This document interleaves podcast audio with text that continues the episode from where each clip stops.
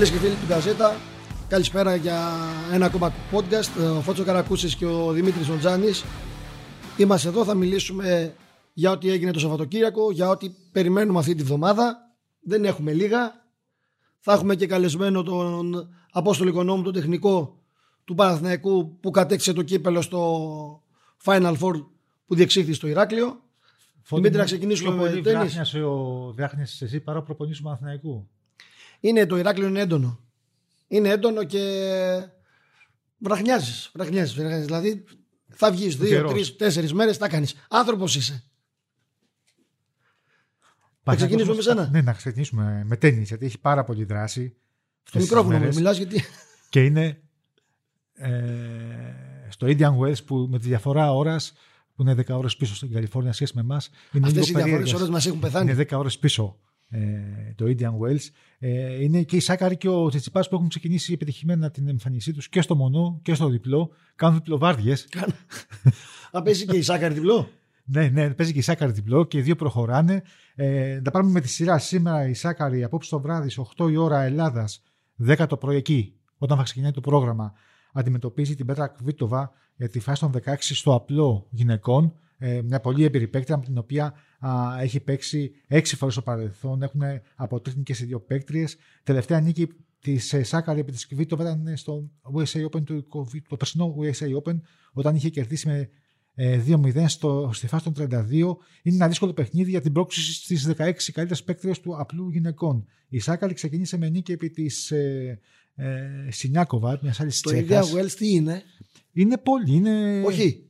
Είναι τουρνά χιλιάρια. Χιλιάρια, αυτό λέω. Είναι άντρων και γυναικών. Ναι, πάντα να τα λέτε αυτά ναι, ναι, στο τέννη γιατί ο κόσμος δεν μπορεί να ξέρει αν είναι 500 χιλιάρι. Είναι πολύς σπουδαίο τουρνά. Ναι, είναι, το χιλιάρι είναι σημαντικό. Ναι. Πολύς σπουδαίο τουρνά. Ε, φαντάσου ξεκίνησαν από τη φάση των 64 ο πρώτος γύρος. Και τα δύο ταμπλό. Ε, λοιπόν, ε, η Μαρία Στάκα νίξε τη Σινιάκοβα ε, τις πρώτες προηγούμενε της Κυριακής με 2-0 σετ. Ε, ήταν λίγο δύσκολο στο δεύτερο σετ, αλλά κυριάρχησε στα κρίσιμα σημεία, ήταν ψύχρεμη ε, και από 5-4 πίσω η μετρία ε, για βασικά game έφτασε στο 7-5 και στο 6-3-7-5 στον και συνεχίζει στο τουρνά.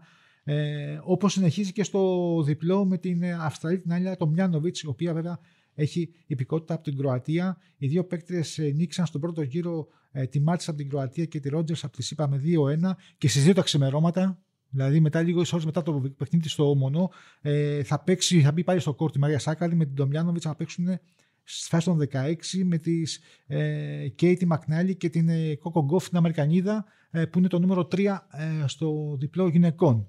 Ε, Παρόμοια και τα πράγματα και για τον ε, Στέφανο Τσιτσιπά. Απλά να πούμε στις γυναίκες ότι έχουν πάρα πολλές εκπλήξεις ήδη. Τα λέγαμε και με τον Κώστα την φορά εδώ πόσο βρίσκονται το, το ταμπλό Ήδη έχουν φύγει η Καρολίνα Πλίσκοβα, η Σβιτόλινα, η Τσαμπέρι την Ίσια και κυρίως η Σαμπαλέγκα που ήταν το νούμερο ένα ε, φαβορία του τουρνά, η οποία έχασε από τον πρώτο γύρο και έμεινε εκτός συνέχειας. Ε, οπότε εκπλήξεις παραμονεύουν σε κάθε παιχνίδι. Δεν υπάρχει τίποτε δεδομένο, ειδικά στο τουρνά των γυναικών. Ε, Στους ε, άντρες, ο Στέφανος Τσιτσιπάς ε, και αυτός έχει ξεκινήσει ε, με νίκη στον δεύτερο γύρο που μπήκε. Ε, απόψε στις 4 3 το πρωί παίζει με τον Jason Brooksby, νούμερο 42 στον κόσμο, Αμερικάνος. Πρώτη φορά συναντιόνται στο tour, δεν έχουν ξαναβρεθεί. Ναι, δεν έχω παίκτες. Ε, είναι ένας παίκτης ο οποίος σε αυτόν τον καιρό είναι σε πάρα πολύ κατάσταση, καλή κατάσταση. Ε, ο Τσιτσιπάς ε, κέρδισε τον Αμερικάνο Jack Sock 6-3-7 με 6-7-6-3-6-7-6 στο πρώτο γύρο μετά από 2,5 ώρες αγώνα. Εκεί ήταν ο άτυχος ο Κώστας που κάνει το live για τον Καζέτα. Ε, το παιχνίδι ξεκίνησε στις 3 το πρωί περίπου. Ε, ώρα Ελλάδος. Ε, κατάφερε όμως και πέρασε στα σημεία που λέμε και συνεχίζει στον δεύτερο γύρο. Ε, παράλληλα με τον Φελισιάνο Λόπες έχουν συνθέσει ένα πάρα πολύ καλό δίδυμο στο διπλό. Τσιτσιπάς Λόπες. Ε, ξεκίνησαν και αυτοί με νίκη στα, στον πρώτο γύρο ε, στο Indian Wells. Έχουν πέντε σερή νίκες. Προέρχονται από τη νίκη και το τρόπο στο Ακαπούλκο Α, είναι, γιατί έχει αλλάξει. Η παλιά έπαιζε ο Στέφανος με τον ερφό του. Ναι, ναι, ναι, ναι. Τώρα με τον Φελισιάνο Λόπες, ένας πολύ σπουδαίο Ισπανό ε, παίκτη. Ε, και συνεχίζουν και αυτή την προσπάθειά τους στο ε, διπλό των ε, ανδρών. Η μεγάλη έκπληξη πήγε να γίνει στον πρώτο γύρο στους άντρες.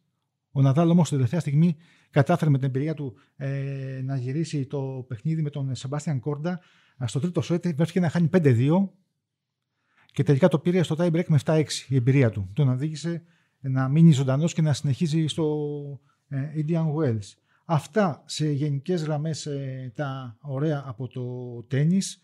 Ε, Τώρα που φορά να συνεχίσεις και στα σπορ. Εντάξει, να συνεχίσουμε. Ναι. Έτσι, αφού σε βλέπω στα μάτια. Βασικά είναι παγκόσμιο πρωτάθλημα στίβου. Η ομάδα έφυγε σήμερα το πρωί για το Βελιγράδι. Ξεκινάει την Παρασκευή μέχρι την Κυριακή του Παγκόσμιο Πρωτάθλημα ε, Κλειστού Στίβου ε, στην πρωτεύουσα της ε, Σερβίας. Εκεί που τελικά θα βρεθούν 7 Ελληνόπουλα εχόντω κανόνα των πραγμάτων, γιατί ελπίζουμε όλα να πάνε καλά και με τον Εμμανουήλ Καραλή, ο οποίος έμεινε πίσω για να συνεχίσει κάποιες φυσικοθεραπείες.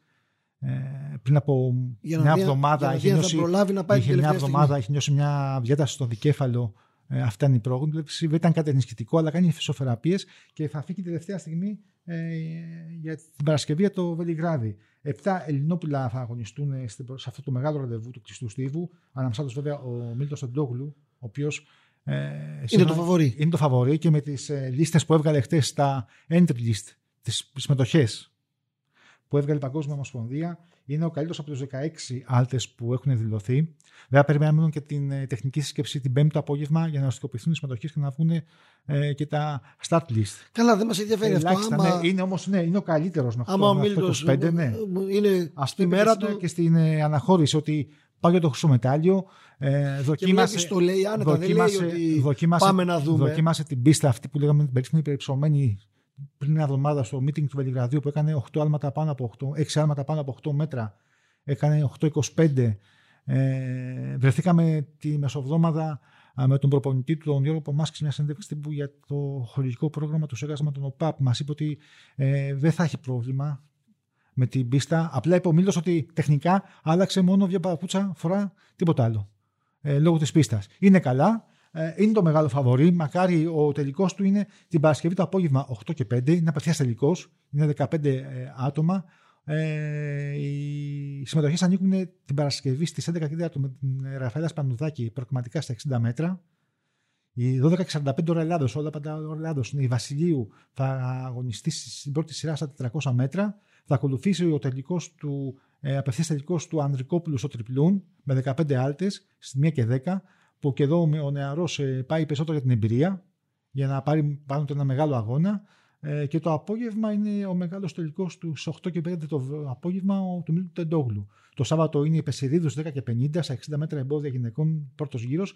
Και την Κυριακή είναι ο Κώστας Ζουβαλίδης με την πέμπτη συμμετοχή του στο πρωτάθλημα, ο πιο παλιός, ε, στα 60 εμπόδια ανδρών στις σειρές. Και το απόγευμα, εφόσον όλα πάνε καλά, ο, ο Καραλής στις 6 και 17 θα αρχίσει το επικοντό ανδρών ένα από τα πιο γεμάτα αγωνίσματα του πρωταθλήματος. Που εκτός από το ντουμπλάτης, που έκανε πρόσφατα ε, το Δεν νομίζω, ναι. Ο ναι. Ντουμπλάτης δεν κάνει. Πέρα από το ντουμπλάτης είναι γεμάτο το αγώνισμα. Οπότε θα γίνει μεγάλη μάχη ε, για τα υπόλοιπα δύο μετάλλια. Ο ντουμπλάτη είναι όπως ήταν ο, για να, ο Μπούμπκα. Ναι. Έλεγες ότι θα είναι πρώτος ο Μπούμπκα και οι άλλοι θα ναι, Για να χάσει πρέπει άλλα... να, λέμε, να μην κατέβει. Ναι. Και άλλοι θα πάνε να παλέψουν για τα άλλα δύο. Θα είναι γεμάτο πρωτάθλημα. Ε, είναι 800 ε, περίπου αθλητές από 132 χώρες. Ε, θα είμαστε εμείς εδώ, καλύψουμε συνεχώς όλα τα γεγονότα. Μα δεν το συζητάμε αυτό. Είναι και άλλα και μακάρι, αγωνίσματα. Μακάρι τη Δευτέρα να έχουμε και κάποιον που να έχει πάρει ένα μετάλλιο. Το Μίλτο, ναι. Το Μίλτο, ναι, ναι, ναι. Το... Μακάρι να έχουμε πολλούς, να διαλέξουμε. Είναι μετρημένα τα κουβιά, εντάξει, ξέρουμε δυστυχώς. Ε, δεν το ξέρεις. Ε, έχουμε τίποτα άλλο που. Ε, και υπάρχει να... και handball. Παίζει ε, εθνική. Παίζει και εθνική, αλλά πρέπει να πούμε πάνω απ' όλα, ε, μην το ξεχάσουμε και θα είναι ε, και αδικία ότι ε, είχαμε ένα χρυσό μετάλλιο στο Ευρωπαϊκό Πρωτάθλημα πάλι, Άντερ 23, στα 97 κιλά ο Γιώργος Κουμτσίδης, ε, στα, ε, στα 97 κιλά της Ελληνορωμαϊκής στο πλόβητη της Βουλγαρίας με τεράστια επιτυχία για τον νεαρού πρωταθλητή 21 ετών οποίος και για την πάλη που την έχει ανάγκη, ειδικά η ιατρική που είχε μείνει λίγο Ο οποίος πέρσι βέβαια ήταν, ε, πέρσι ήταν ε, τέταρτος, τρίτος στο αντίστοιχο ευρωπαϊκό πρωτάθλημα, αλλά σε άλλη κατηγορία, σε λιγότερα κιλά. Ανέβηκε κιλά. Είναι ένα παιδί από την Ευκαρπία Θεσσαλονίκης. Ένα φαινόμενο, όπως λένε ε, οι άνθρωποι της πάλης. Είναι ένας αθλητής που μπορεί να αφήσει τη δική του εποχή στο ε, άθλημα. Πόλο δεν υπήρχε αγωνιστική δράση, δεν υπήρχαν πρωταθλήματα. Μόνο απλά να πούμε ότι ξαναρχίσει σε αυτή η εβδομάδα ε, η δράση. Αύριο το βράδυ η εθνική ομάδα γυναικών παίζει στο Ρότερνταμ με την Ιρλανδία του δεύτερου παιχνίδι World League γυναίκες, εθνική ομάδα γυναικών. Δημήτρη, όμως εκτός από πόλο που είπες δεν έχει τίποτα, υπάρχει και το handball, είναι η εθνική; Τα δύο σημαντικά ραντεβού της εθνικής ομάδας των ανδρών στα προκριματικά ε, του Ευρωπαϊκού Παγκοσμίου Πρωταθλήματος του 2023. Είναι η πρώτη ε, φάση των ε, play-off. Θα υπάρξει δεύτερη φάση για να διεκδικήσει την πρόγραμμα στην τελική φάση. Στην πρώτη φάση η εθνική ομάδα παίζει με την ε, Βοσνία Ζεγοβίνη. Πρώτο παιχνίδι την ε, ε, Τετάρτη ε, στο γήπεδο, στο κλειστό γυμναστό της Χαρκίδας. 7 και 4 η εθνική ομάδα θα πρέπει να πάρει ένα καλό αποτέλεσμα, μια καλή διαφορά να πάει μετά στη Βοσνία και να διεκδικήσει εκεί την πρόκληση στην επόμενη φάση των προκριματικών. Και θα αφήσουμε τα σπορ για να τελειώσουμε με το λατρεμένο μας βολεάκι. Ένα βόλε που δεν γίνεται να μην ξεκινήσει από ό,τι έγινε στο Ηράκλειο. Στην όμορφη αυτή πόλη της Κρήτης διεξήχθη το Final Four του κυπέλου γυναικών. Ο Παναθηναϊκός επέστρεψε στους τίτλους μετά από 11 χρόνια και μετά από 12 στο κύπελο. Πριν 11 είχε κατακτήσει το πρωτάθλημα. Επικράτησε στον τελικό του ΑΟ με 3-1. Στον ημιτελικό είχε επικρατήσει άνετα με 3-0 του Ηλυσιακού. Ο ΑΟ με 3-1 της Θέτιδας και πήρε αυτό στην πρόκληση για τον τελικό για να ιτηθεί στην επόμενη μέρα από τις πράσινες. Ένας Αουστήρα που έφτασε τρίτη φορά στον τελικό, δεν έχει καταφέρει να πάρει κάποιο τίτλο. Συνεχίζουν όμως την προσπάθεια η ομάδα της Σαντορίνης, οι άνθρωποι της Σαντορίνης να, να συνεχίζουν να διεκδικούν και κάποια στιγμή να καταφέρουν να πάρουν ένα τίτλο που το αξίζουν και με την προσπάθεια που κάνουν.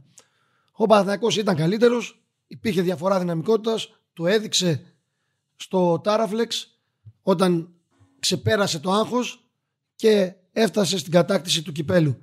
Στα αξιοσημείωτα, εκτός ότι μιλάμε για μια πραγματικά πολύ ωραία διοργάνωση, την είχαν προσέξει εξαιρετικά. Οι άνθρωποι, παρότι δεν υπήρχαν οπαδοί του Ηλυσιακού, του ΑΟΘΗΡΑ, της Τέτιδας, είχαν εξονυχιστικούς ελέγχους, δεν παίρναγε τίποτα.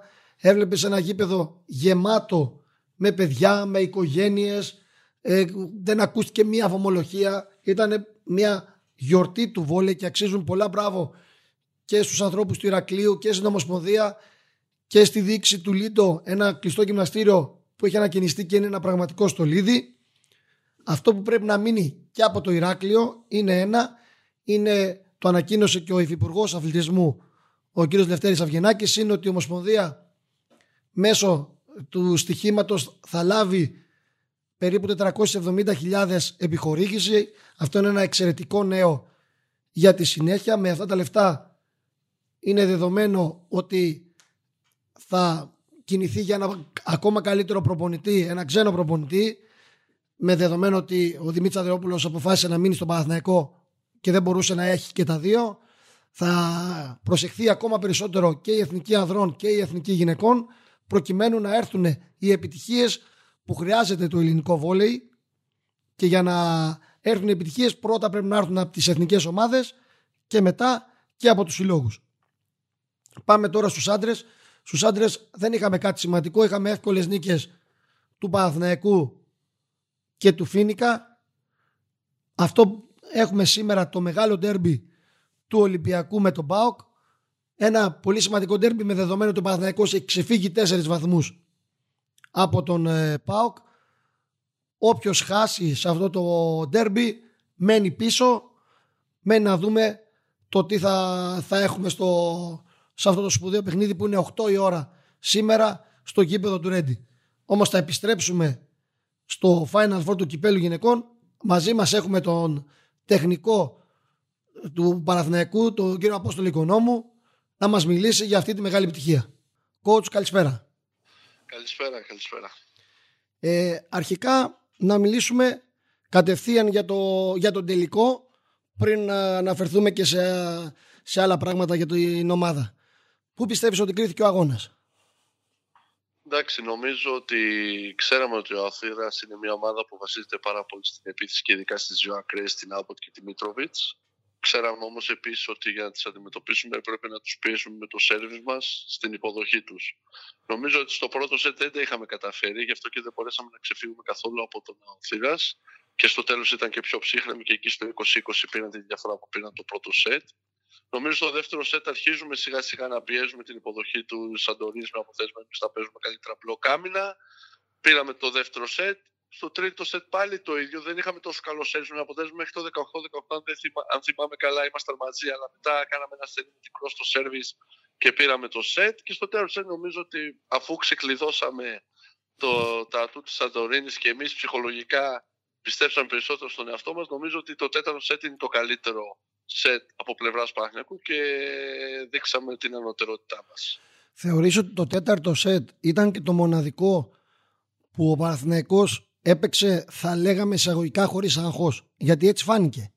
Έτσι ακριβώς ήταν. Όντως ε, ήταν το μόνο σετ που παίξαμε στα όρια μας και κάναμε και το side out μας και το break point μας το είχαμε σε υψηλό επίπεδο. Και όταν λέμε side out για να καταλαβαίνουν ε, και ο κόσμος, είχαμε υποδοχή και επίθεση πολύ καλή, αλλά έχουμε και service block άμυνα πολύ καλό. Δηλαδή ε, όλα μας τα στοιχεία στο τέλος set ήταν ιδανικά και ήταν στο υψηλό επίπεδο. Αυτό κατά τη διάρκεια του αγώνα δεν το είχαμε στα προηγούμενα σετ. Δηλαδή κάτι μας έλειπε. Είτε είχαμε καλή υποδοχή και επίθεση, αλλά μας έλειπε το μπλοκ άμυνα με το service, είτε Πολλές φορές είχαμε μπλοκ άμυνα, αλλά δεν είχαμε transition επίθεση. Όλα λοιπόν τα στοιχεία αυτά στο τελευταίο σετ τα είχαμε. Μιας και ανέφερα τη λέξη άγχος. Αυτό πόσο υπήρχε, επειδή την ομάδα τη ζεις από μέσα, πιο μέσα δεν γίνεται. Πόσο υπήρχε κατά την άφηξη στο Ηράκλειο όλες αυτές τις μέρες. Ναι, καταλαβαίνω τι γιατί, γιατί στο λέω. Γιατί όπως και να το κάνουμε είναι Παραθυναϊκός.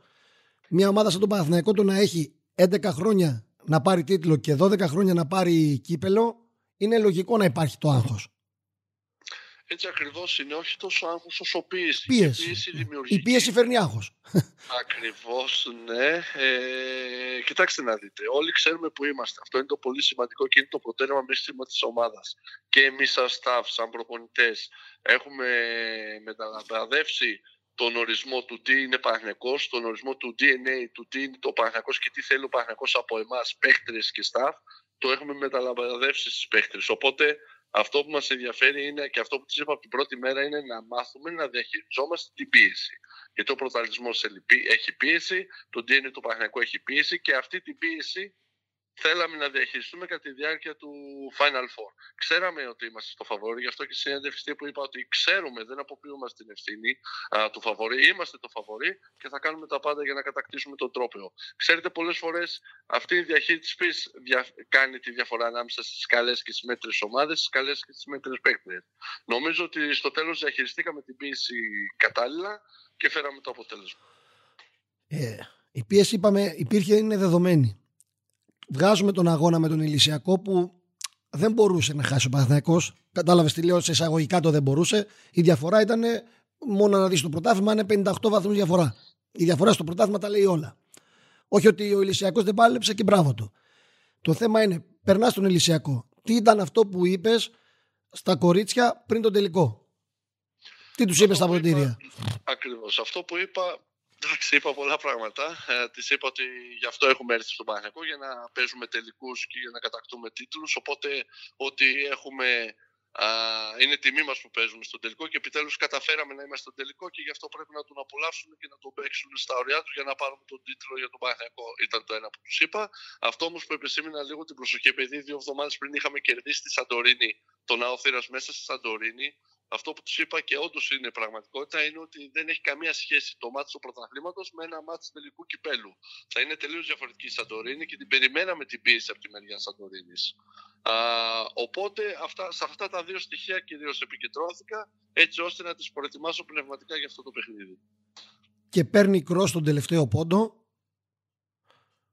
και ο Παναθηναϊκός μετά από, μετά από 11 χρόνια κατακτά τίτλο. Τι ήταν το πρώτο πράγμα που σκέφτηκες εκείνη τη στιγμή; Ε, ανακούφιση αλήθεια είναι και περηφάνεια. Αυτό που είπα και στις δηλώσεις μου, πραγματικά αυτό είναι. Γιατί ανακούφιση, γιατί όλη αυτή είναι η πίεση όλης της χρονιάς. Δεν είναι μόνο για μία μέρα. Ξέρουμε τι θέλουμε, ξέρουμε τους στόχους μας και όταν το πετυχαίνεις τον πρώτο στόχο, νιώθεις μία ανακούφιση ότι όπ, το πέτυχα τον πρώτο μου στόχο, σαν παχνιακός.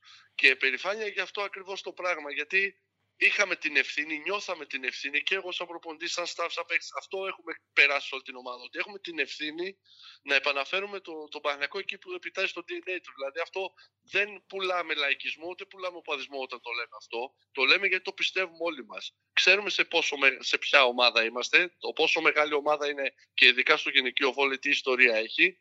Και ο ρόλος μας είναι αυτός να επαναφέρουμε το, το, την ομάδα στους τίτλους.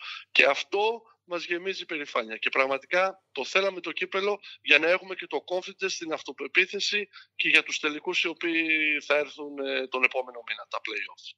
Θα συνεχίσω λίγο με το κύπελο, ψάχνοντας να βρω φωτογραφίες για να φτιάξουμε το οικαστικό εδώ στο podcast. Δεν σε έβλεπα πολύ στους πανηγυρισμούς. Είναι αυτό ότι ωραία χαιρόμαστε αλλά αφήνουμε τα κορίτσια να βγουν μπροστά; Είναι πολλά. Είναι ότι ναι, οι κοπέλες είναι πρωταγωνίστες και αυτές πρέπει να πανηγυρίσουν παραπάνω. Είναι ότι η πορεία σου, σαν προπονητής, έχεις φάει και πολλές σφαλιάδε στην καριέρα σου. Γεύτηκα, ξέρετε, το πρωτάθλημα Ελλάδος σε μια ηλικία 29 χρονών που το πήραμε την ΑΕΚ. Από τότε έφαγα και τις σφαλιάδε μου ως προπονητής. Ξέρετε τι είναι την επόμενη χρονιά να πας αίτητος στα playoff με 2-0 πλεονέκτημα τον Ολυμπιακό και να έχεις τρει-τέσσερι τραυματισμούς και να χάσεις το πρωτάθλημα, να χάσεις το κύπελο, να χάσεις τα πάντα. Και κανείς δεν θυμάται τους τραυματισμούς. Όλοι θυμούνται τις ήττες. Ακριβώς, ακριβώς. Οπότε καταλαβαίνετε ότι όταν ξαναέρχεσαι στο υψηλό επίπεδο και επιτέλους κατακτάς το, το κύπελο που μου έλειπε εμένα από τη συλλογή μου, αυτό που θέλει στην ουσία είναι να πας στην άκρη να ηρεμείς και να, και να, κατα, και να κατανοήσεις τι έχεις καταφέρει μέχρι τώρα στην καριέρα σου. Και νομίζω ότι εγώ είμαι ένας τέτοιος τύπου ανθρώπου. Δεν είμαι ο άνθρωπος που θα πανηγυρίσει έξαλα, αλλά περισσότερο θα χαρεί μέσα του και, θα, και δεν θα το δείξω. Ε, η συνέχεια, γιατί τελείωσε το κύπελο, τώρα υπάρχει και το πρωτάθλημα και για μένα είναι και ο πιο βασικός στόχος και αυτό έχω περάσει ήδη στην ομάδα και αυτό το καταλαβαίνουμε όλοι. Δηλαδή είναι αυτό που δηλώσαμε ότι OK okay, πήραμε το κύπελλο αλλά δεν είναι το τέλος μιας σελίδας, μιας ομάδας που έχει κάνει το κύκλο της και πήραμε ως υπέρτατο, α, ως υπέρτατο στόχο πήραμε το κύπελλο σε μια προσπάθεια αλλά εμείς το, το, αυτό που σας λέω ότι έχουμε καταλάβει που βρισκόμαστε και ξέρουμε ότι αυτό είναι μόνο η αρχή και πρέπει να είναι μόνο η αρχή. Το να πάρεις ένα κύπελλο στον Παναθηναϊκό δεν μου λέει κάτι εμένα προσωπικά και δεν λέει και τον Παναθηναϊκό από ό,τι καταλαβαίνουμε όλα αυτά τα χρόνια. Αυτό που θέλει ο Παναγιακό είναι να προσπαθούμε συνέχεια να τον έχουμε εκεί στον δρόμο των επιτυχιών. Οπότε, ναι, πήραμε το κύπελο, νιώθουμε πολύ χαρούμενοι και πολύ ανακουφισμένοι και περήφανοι, αλλά πρέπει να κάνουμε από αύριο τέλο που θα μπούμε στο γήπεδο το reset γιατί το βασικός μας στόχος είναι το πρωτάθλημα. Μιλάμε για 7, όπως αποδείχθηκε από τον Ναό Θήρας, 7 πολύ δυνατές ομάδες και πολύ κοντά η μία με την άλλη στα playoff. Μιλάμε, εγώ θεωρώ ότι θα γίνουν πολλές μάχες και πολλά απρόβλεπτα αποτελέσματα στα playoffs και στο τέλος η καλύτερη ομάδα θα πάρει το πρωτάθλημα. Και ένα πολύ πιο δυνατό Ολυμπιακό σε σχέση με το ξεκίνημα. Εγώ νομίζω και ο Ολυμπιακός θα είναι πιο δυνατό σχέση με το ξεκίνημα. Θα είναι και ο Πάοκ. Έχει παίχει τρει καλές που μπορεί να μην παίζει καλά στην κανονική διάρκεια, αλλά δεν μπορείς να τον ακυρώσεις και στα playoff, επειδή ξέρουμε ότι είναι άλλο είδους πρωτάθλημα. Θα δούμε πολύ δυνατό Πάοκ, θα δούμε μια ΑΕΚ επίσης πολύ δυνατή και θα δούμε και από πίσω μετά Θέτιδα Σαντορίνη και Άρη να κάνουν και αυτοί, να, έχουν, να παίζουν και αυτοί το ρόλο τους. Γενικά θα είναι ένας μήνας, επειδή τα πλέον θα ξεκινήσουν 15 Απριλίου, αν δεν κάνω λάθος, α, Τετάρτη, γιατί η Ανθούλη, η παίχτηρα της Έτιδας, θα είναι στην ε, πρόκριση του Νεανίδων, της Εθνικής Νεανίδων.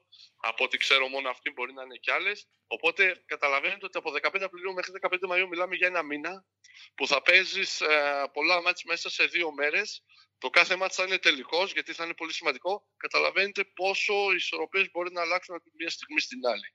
Άρα σημαίνει ότι πρέπει να ξεχάσουμε γρήγορα το κύπελο και να, είμαστε, να, μείνουν, να παραμείνουμε πεινασμένοι όπως λέω τις αθλητές μου, τους stay hungry, έτσι ώστε να είμαστε στο τέλος, γιατί όχι και πρωταθλητές.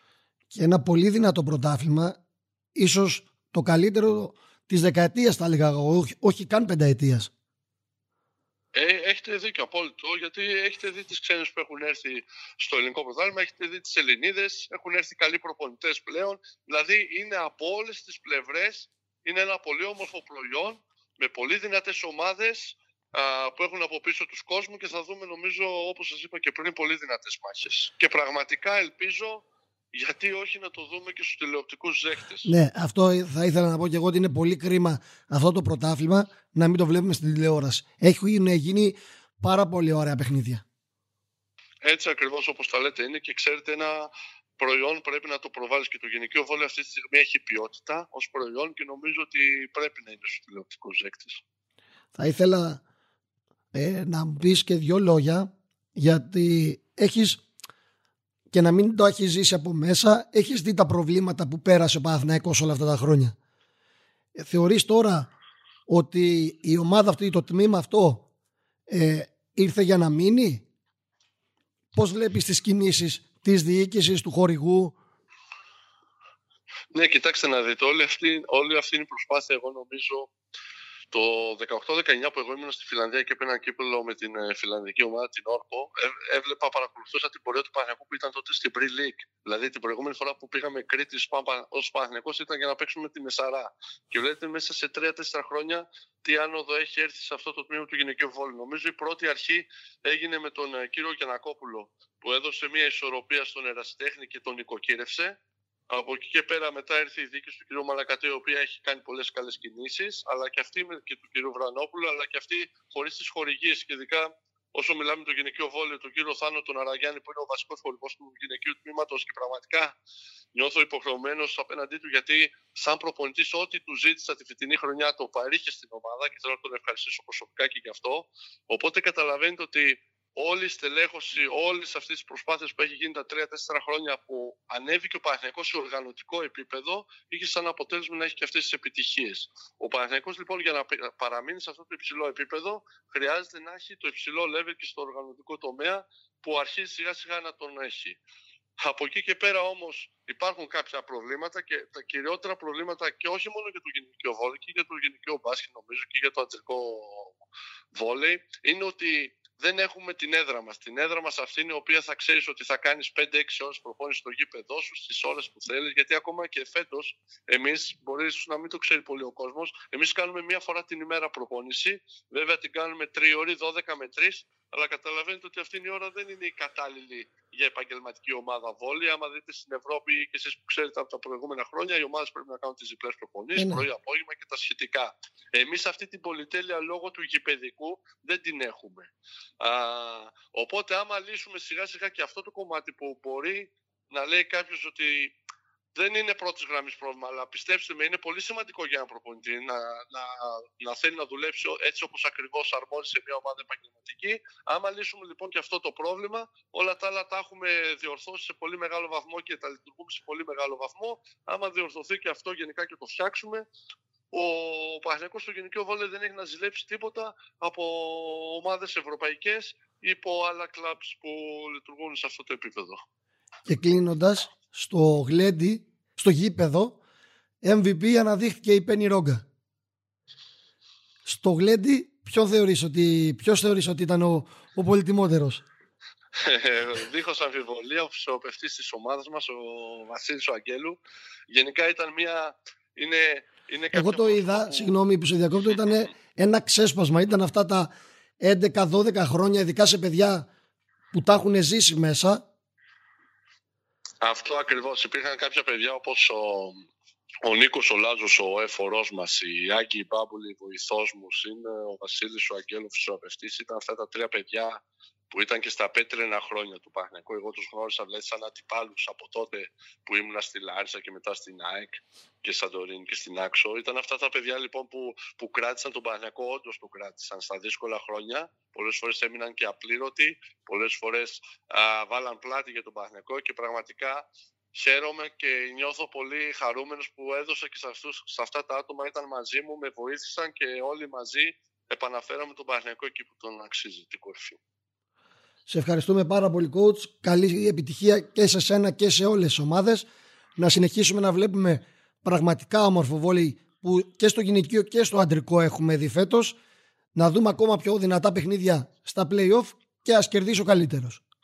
Αυτό ακριβώς. Να δούμε πολύ καλά παιχνίδια έτσι όπως το είπατε, να δούμε αναβάθμιση του προϊόντος που λέγεται γυναικείο βόλεϊ και όπως ξαναλέω για ακόμη μια φορά, μακάρι να το δούμε και στους τηλεοπτικούς δέκτες και η καλύτερη ομάδα όντως να κερδίσει μέσα από όμορφους και συναρπαστικούς αγώνες. Να είστε καλά, ευχαριστώ, ευχαριστώ πολύ. Αυτό ήταν και το σημερινό podcast. Είμαστε εδώ, ήταν ο Φώτης Καρακούς και ο Δημήτρης Τζάνης. Μιλήσαμε για ό,τι έγινε στα σπορ το τριήμερο, για αυτό που περιμένουμε αυτή τη βδομάδα. Μιλήσαμε με τον τεχνικό του Παναθηναϊκού Απόστολη Οικονόμου, την ομάδα, τον προπονητή που δείξε τον Παναθηναϊκό στην επιστροφή τους στους τίτλους μετά από 11 χρόνια. Σας ευχαριστούμε πολύ. Τα λέμε την επόμενη εβδομάδα.